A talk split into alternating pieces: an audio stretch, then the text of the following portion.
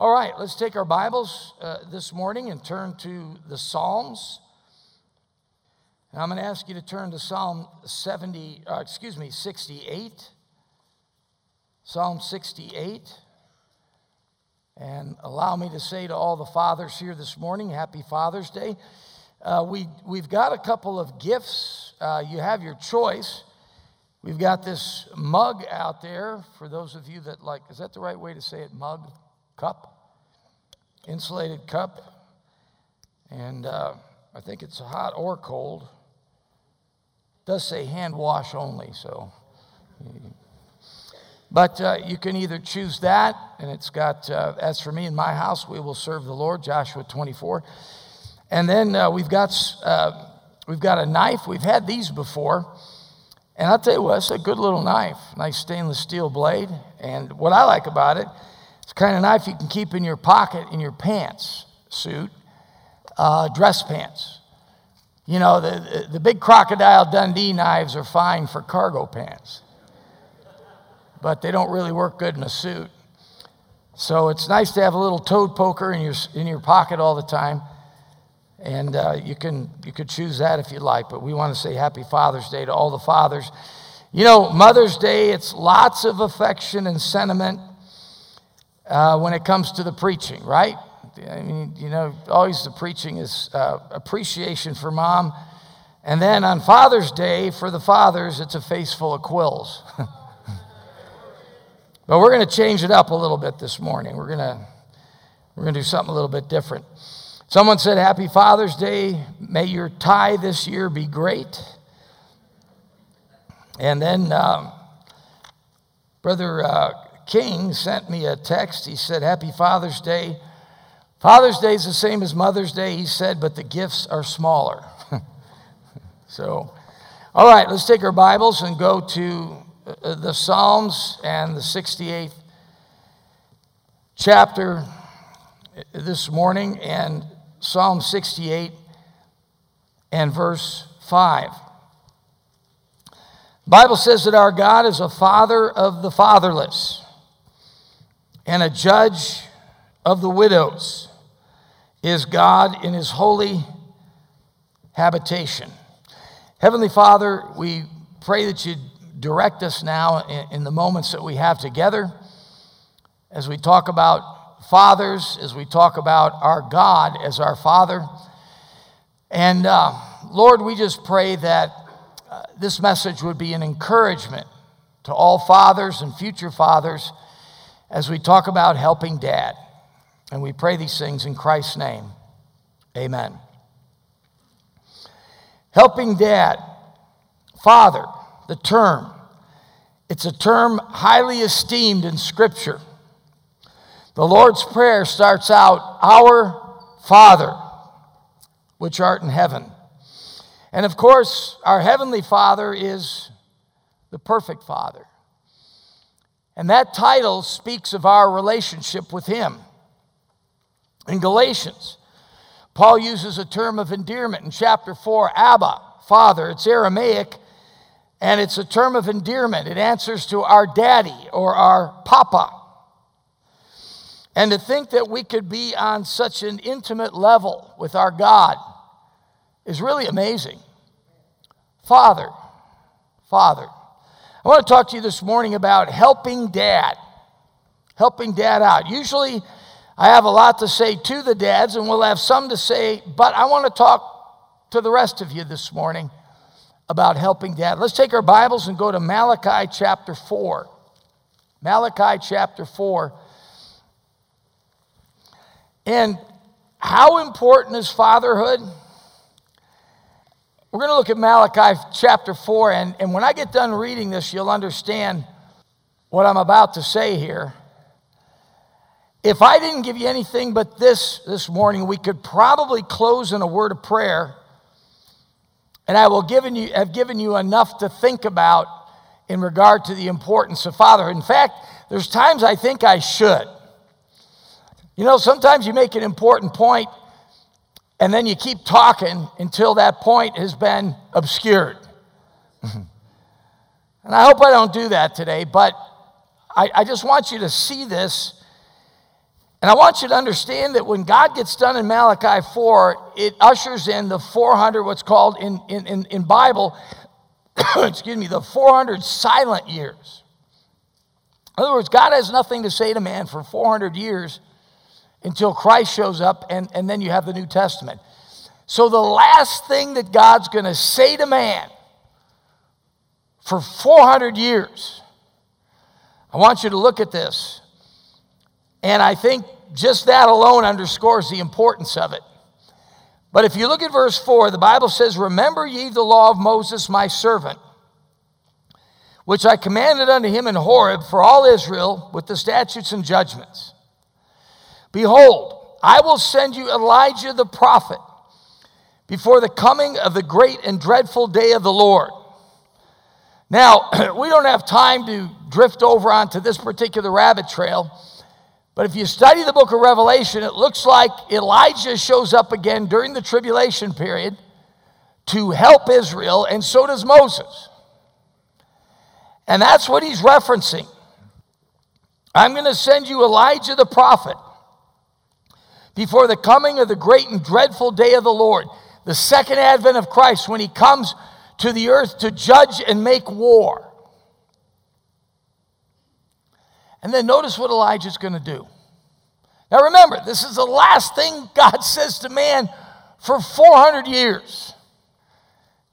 And he says this, verse 6 And he shall turn the heart of the fathers to the children, and the heart of the children to the fathers, lest I come and smite the earth with a curse. Folks, there's no more update uh, up to date book in the world than the Bible with all of its these and thous. Look at the world around us. Look at all the problems we're having in our society. And let's just talk about one in broad terms the breakdown of the family, lawlessness, and crime and the hopeless cycle of these things in the inner cities. And you know what all the experts are finally coming up with hundreds of years after this was written? You know what it all revolves around? The absence of fathers in the home. And look how God puts it. He said, Lest I come and smite the earth with a curse. The absence of the leadership of fathers in their homes, in our country, has brought upon us all of these curses that we're dealing with. Folks, this thing is ahead of tomorrow's newspaper. Think of it. The last thing God wanted to say to man before he went silent for 400 years, and he references the return of Christ, he references the latter days, or the last days, as the Bible calls them in another place. And this is what God talks to us about. And if we look around with our eyes open and we're observant and we're thinking, we'll say, yeah, that's that's what's gone wrong in our country. Dads that either aren't there, period, or dads that might be there in body, but not in soul and spirit. Lest I smite the earth with a curse. God's order of things is patriarchal.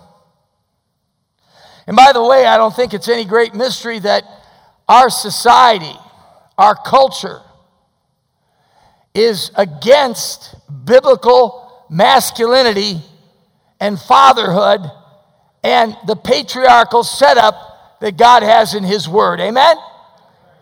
It's against it. Entertainment, it's against it. We've gone from Father Knows Best to The Simpsons, or worse, where fathers are portrayed as, as bumbling idiots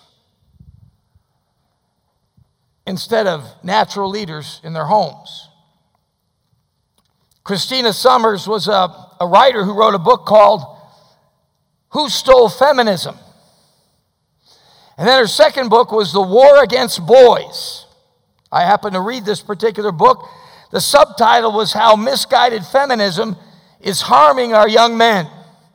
The demonizing of things masculine in our culture. Oh, toxic masculinity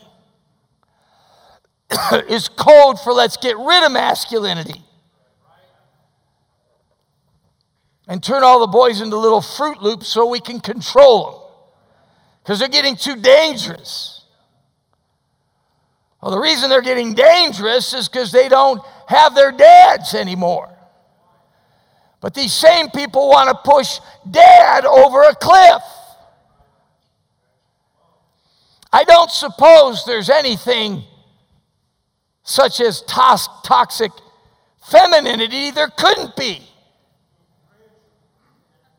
Because the only ones that are bad are men. and you see the mess we're in. The gender bending. And it's not confined to the culture wars. Uh, the ideal man now, according to our culture, is the strong, weak, vulnerable, tough, big, little, masculine, feminine, darkish, lightish, biggish, smallish, impossibility. So a lot of men have just thrown their hands up and quit. And we're reaping the results. I think it's interesting after 9 11 and 01,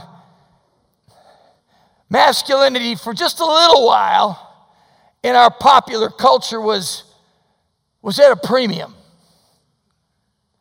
In fact, one, one uh, woman writer wrote an article. Uh, she wrote an article shortly after 9 11. Welcome back, John Wayne. Talk of heroes running back into the, in, into, the, into the Twin Towers and risking their lives, and some of them losing their lives to save others. And the idea of going to war against this new enemy, and on and on and on. For a little while, masculinity was at a premium but it's sunk back into the demonization of it. What am I saying this morning? I'm saying, look, I'm, I'm talking to everybody else but the fathers this morning. We got to help dad. We got to bolster up dad. We've got to encourage dad. And the first thing I say this morning is, is to the wives Paul says in Ephesians chapter 5, verse 33, and the wives see that she reverence her husband. It's interesting, you go through that whole section from verse 21 to 33. It's a definitive section of scripture on the marriage relationship, husband and wife, Christ and the church. And when Paul sums it up in verse 33, he says, The biggest thing, guys, is love your wife. That, that's bottom line. Whatever you do or don't do, love her and make sure she knows that you do love her. But then he says this to the wives and wives, see that you reverence your husbands. What does that mean?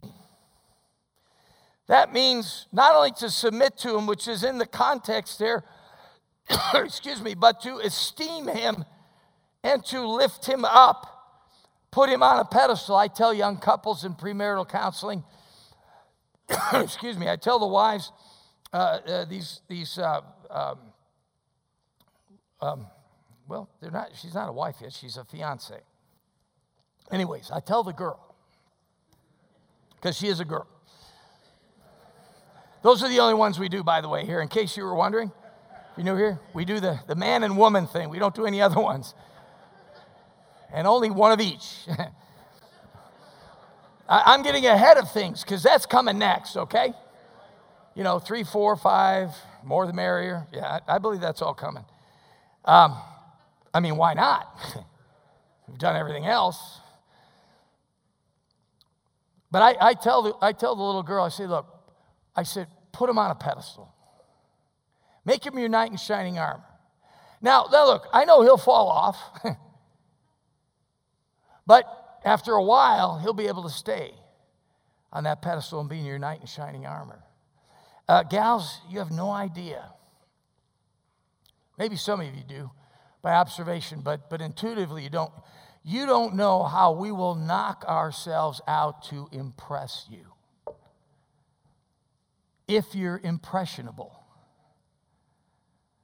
Uh, my wife and I, our first six dates, I hate to admit this, it just shows you what a denso I was, but that's what I was.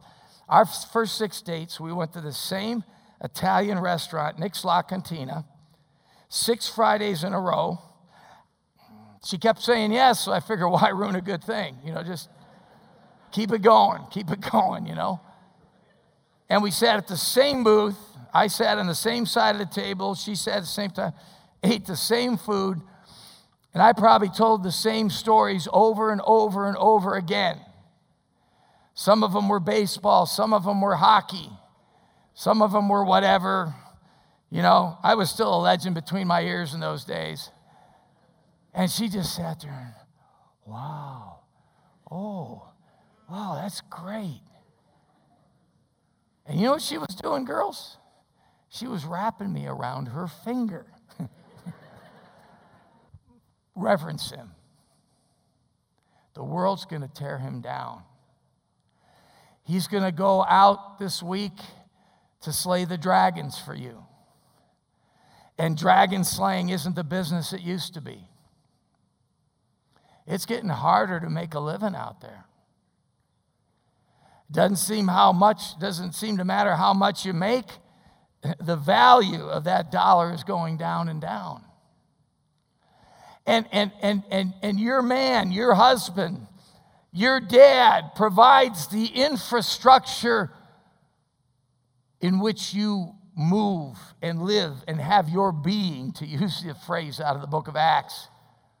He provides the foundation, He provides the walls, He provides the roof, he provides the transportation, He provides the priesthood, He provides the protection.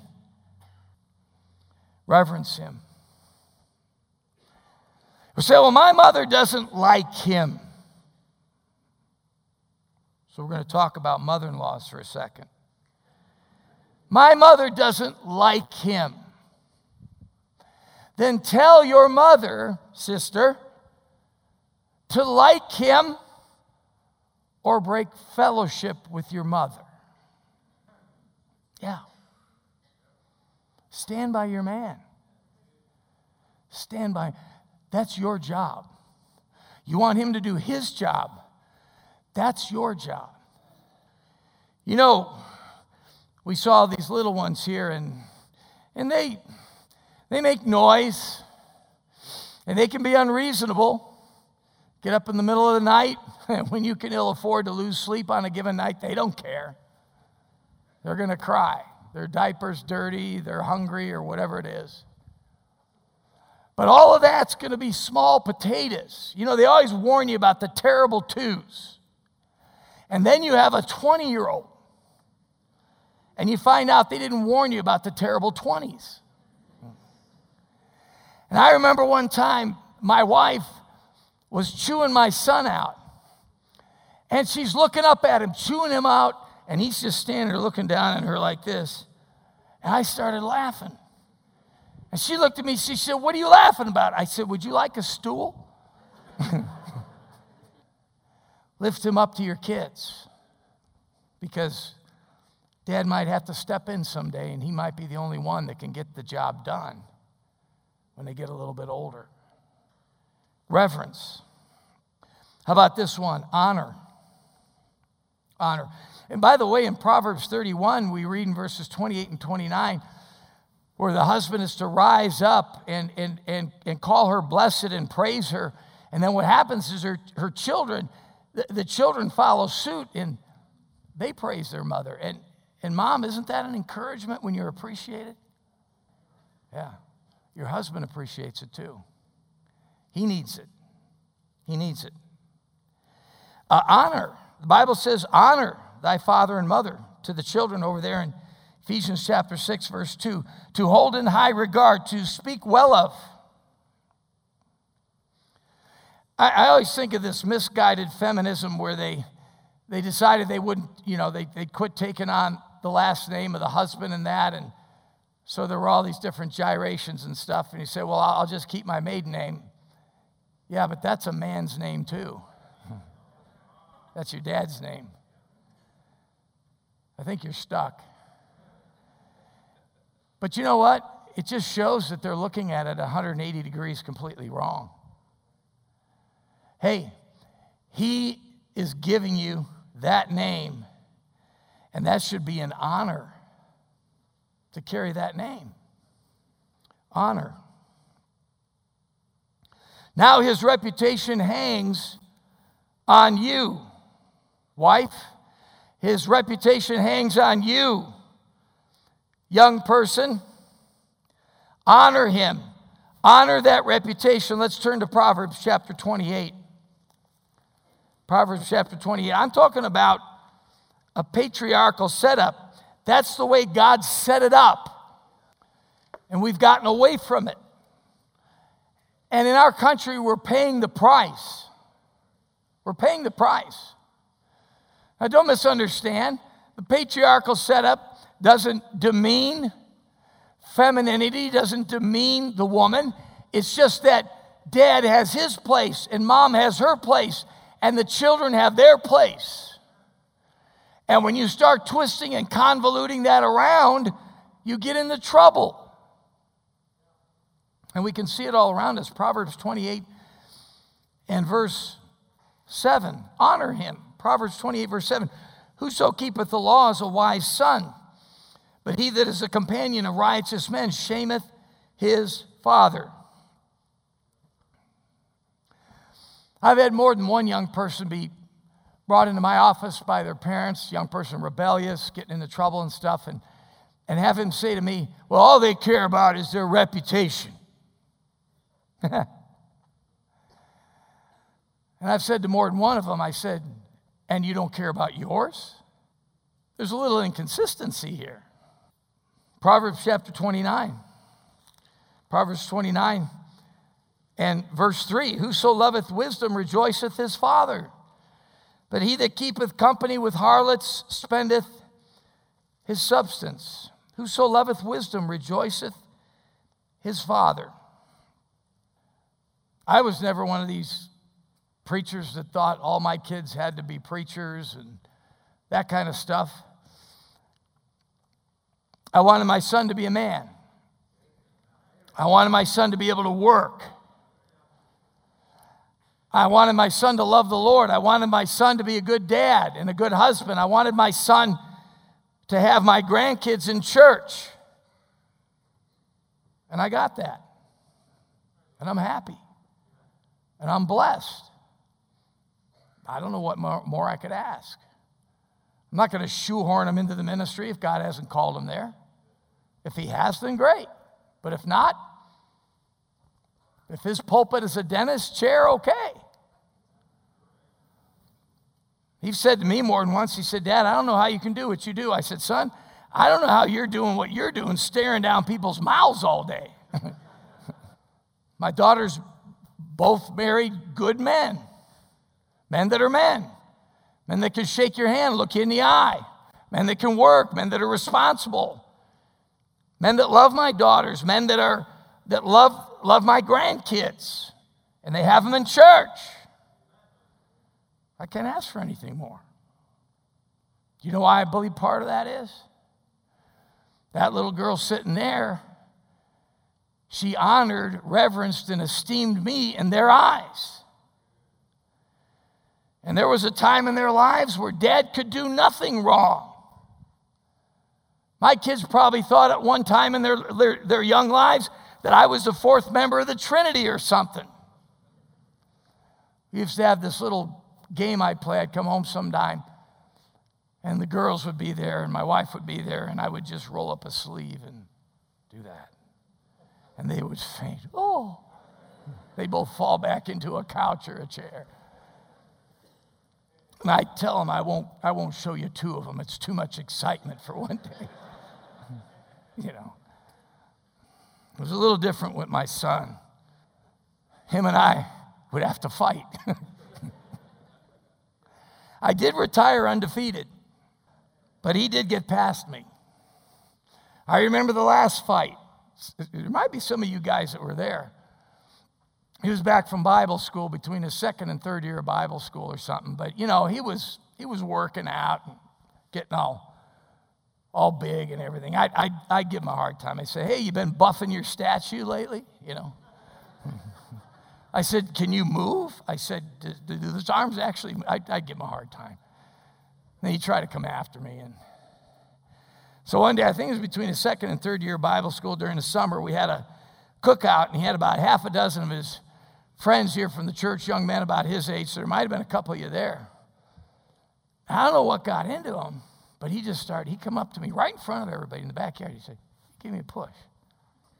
What are you doing? Come on, Dad. Come on. I thought to myself, if I didn't know any better, I think my son was picking a fight with me on my back lawn in front of all these people. And sure enough, he pushed me a third time. And he was way past me strength wise by then. And I thought, all right, I got to make this fast. and you know, I'm no, you know, I'm no Chuck Norris or nothing, but I wrestled in high school for a couple years and and so if I get close in, I can handle myself all right. And so sure enough, I, I got in on him, I locked up with him a little bit, and he didn't wrestle. And he gave me his legs. And I went down and took him. And I put him on his back, but he was too strong. He flipped over and he, and he was, you know, trying to get up. And I remember trying to break him down. It felt like I was dealing with a statue. But I was riding him, he couldn't get up. And finally, somehow or another, I got him to his back and I stuck him. And all this took 30 seconds. Because it would have taken 45, I'd have been out of gas. And I remember I got up and I was kind of mad at him because, oh, you stupid idiot, what are you doing this for? I, I didn't hate you a minute ago, but I hate you now. I, I told you, you know, my girls were hard to give away at the weddings. My son, I just apologized to Sarah. That's all I did. I say, good, I get my work boots back, I get my garage back, I get my tools back, and I won't have any more big puddles of oil all over the floor. So I got up and he got up, and you could see he was really perplexed. And he stood up and he took a couple steps back and he said, I don't know, Dad. He goes, All I can say is I think maybe old muscle is stronger than new muscle. he said that. I started laughing. I said, Son, it has nothing to do with muscle. I said, I techniqued you. You're stronger than I am. And that's it. I, I said, I retire. I'm retiring undefeated. But you know what? I give my wife a lot of credit for lifting me up to those kids. And man, that's what you need to do. Lift up your husband. You say, well, he's got all, yeah, you got faults too, okay? You got faults that he knows about, but the Bible commands him to lift you up before those children and to esteem you. Let's go to the next one. Look at Proverbs chapter 1. And this is all over Proverbs. I, I, could give you verse after verse after verse. But here's the next thing you can do to help dad. And it's found in Proverbs chapter 1 and verse 8. Uh, My son, hear the instruction of thy father, and forsake not the law of thy mother. Look at chapter 4, just a couple pages over. Chapter 4, verse 1 starts out and says, Hear, ye children, the instruction of a father, and attend to know understanding. It's found in Proverbs 3:12, it's in Proverbs 13:1, it's in Proverbs 15 verse 5, it's in Proverbs 15 verse 20, it's in Proverbs 17 verse 21, it's in Proverbs 17 verse 25, it's in Proverbs 23 verse 24. It's all over the book of Proverbs God says to children, listen to dad. It seems like there comes a time in every kid's life where they just kind of get deaf to their parents. And, uh, and we've all had this experience. I know I did it to my dad, and I, my kids did it to me. They would come home one day after talking to someone else's dad or Sunday school or whatever and say, Dad, Dad, you wouldn't believe what I heard. It's the most profound truth. It's already changing my life. So, wow, what is it? And then, word for word, they will quote someone else who said exactly to them what you have said to them, word for word, the last three years. Maybe a hundred or two hundred times. Really? Wow. I'll have to think about that. we, we tend to get deaf to voices we are familiar with. I remember when the kids were growing up, there was a couple times I said something to one of my kids, or maybe yelled at him, which was rare. And it sounded to me exactly like my dad. I mean, it was like an echo. I stopped and looked over my shoulder, like, is he there? Do you know what you can do to help dad? Listen to dad. It's all over the book of Proverbs. Um, I, am not going to go into everything about homelessness that there is. This would take the rest of the day. But a lot of homelessness is mental illness, a lot of homelessness is drug problems, alcohol problems. But I'm going to tell you what a lot of homelessness is that seldom gets talked about. It's a, it's a rebellion against authority problem. And I know this because my wife and I have worked with some of them, tried to help them actually get back on their feet. Uh, there was one guy in particular years ago. Um, I was picking him up on Sunday mornings for about a year, and uh, we, we would pick him up and, and bring him to church and then have him over for lunch. And then do, he'd bring his laundry. My wife would do the laundry and, and all this other stuff. But long story short, it came to a point where, where he didn't want to get to the place in life where he was holding up his piece of the sky. And I'm going to tell you two things I learned that startled me, but then it became repetitive, and I, and I realized it wasn't as unique as I thought. Uh, number one, he did not want to be like the rest of us. We were slaves. We pay bills. I'm not paying bills. We have to go places at certain times. He considered, he considered that beneath him. You may find this hard to believe, but there's a percentage of homeless people that are looking down at you and I. I, I, know, I know you won't believe that unless you have the experience. But here's the other thing I found, and it was a common dom, denominator with every one of them that I worked with. They all had a problem with their father's authority, and they despised that authority. God's word says, listen, listen. Here's, here's another one encourage him. Encourage him. Um, honoring, reverencing, listening is an encouragement, but give him verbal encouragement. Thanks, Dad, for being a good dad. You know, my dad's got to the point now, he's in his bumping up from the mid 80s to the late 80s now. And, you know, I got thinking the other day, how many people live to be 90? So the day will come, I'll get that call. And it just reminds me that I need to tell him that I appreciate him, affirm him. Say, well, you know, dad's big and tough and he doesn't need any of that. You'd be surprised. He's got his insecurities just like everybody else. He may not express them. Men aren't as prone to express those things as women are, but they can use the encouragement. And I would say this obedience is probably the greatest encouragement, along with verbal. And then lastly, lastly, appreciate. Appreciate. Now I know we got this, uh, we got this new, you know, mold that men are supposed to fit in, and they're supposed to be sensitive and part sob sister, and uh, they're supposed to have a feminine side. I'm going to tell you something right now. Uh, th- this morning, I'm 65 years old, and nobody's ever found a feminine side of me. I don't have one. Okay? Now, most of us men will admit there's sometimes we can be whining crybabies, which is a useful thing from time to time. Okay? you know, by way of manipulation.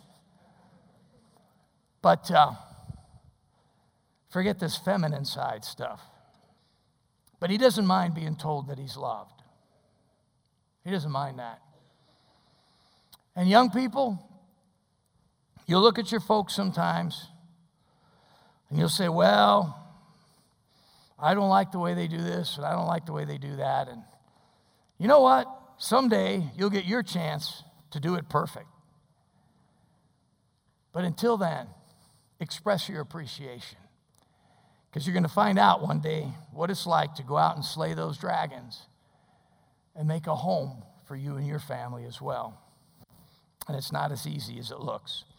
Let's close with turning to Isaiah chapter 54. Isaiah chapter 54. And we're talking about helping dad today. Helping dad. Isaiah chapter 54 and verse 13. And all thy children shall be taught of the Lord, and great shall be the peace of thy children. Let me say one more thing to, to moms, wives, children, and, uh, and then one more thing to fathers, real quickly.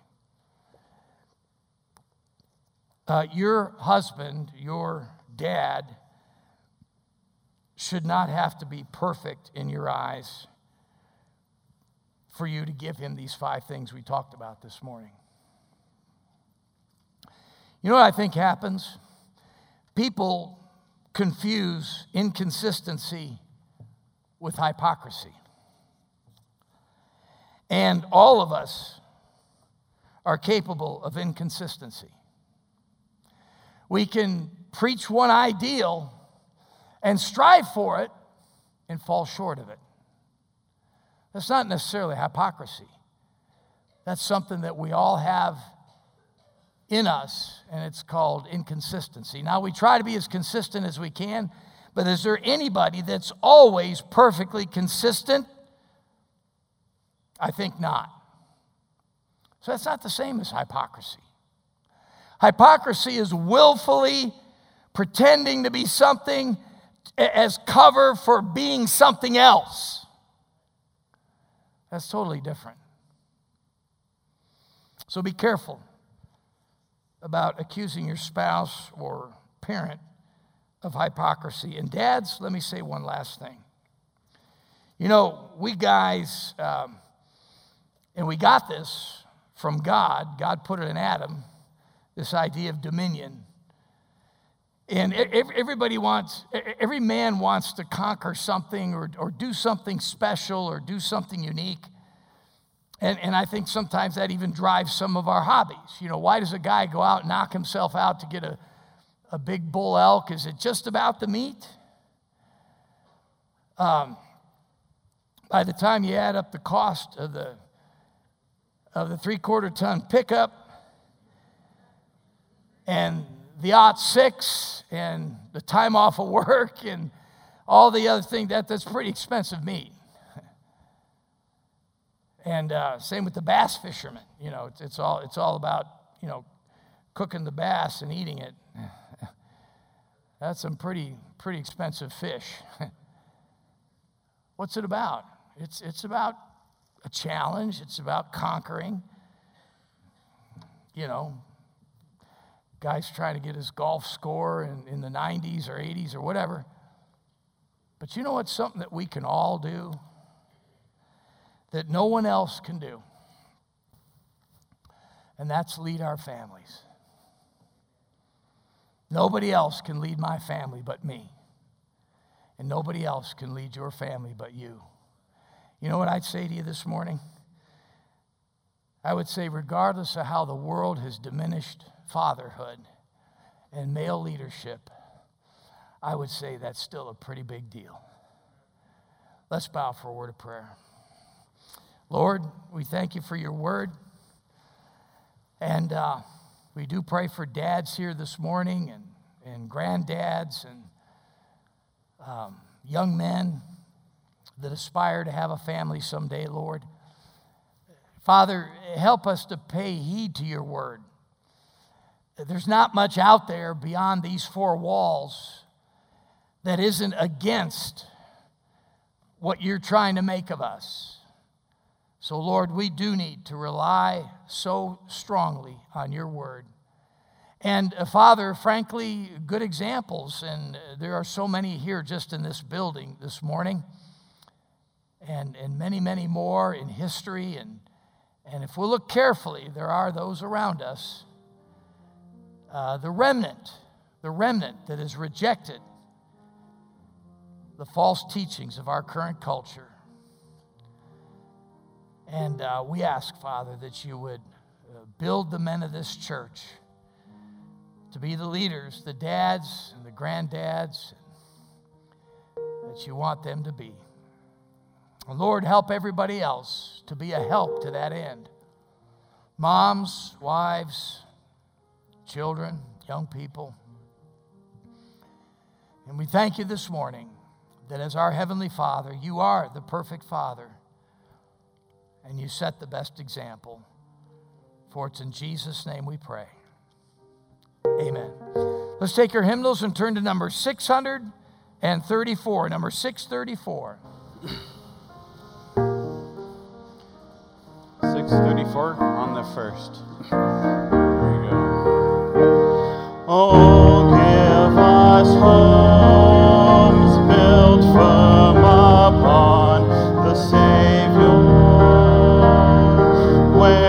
Christ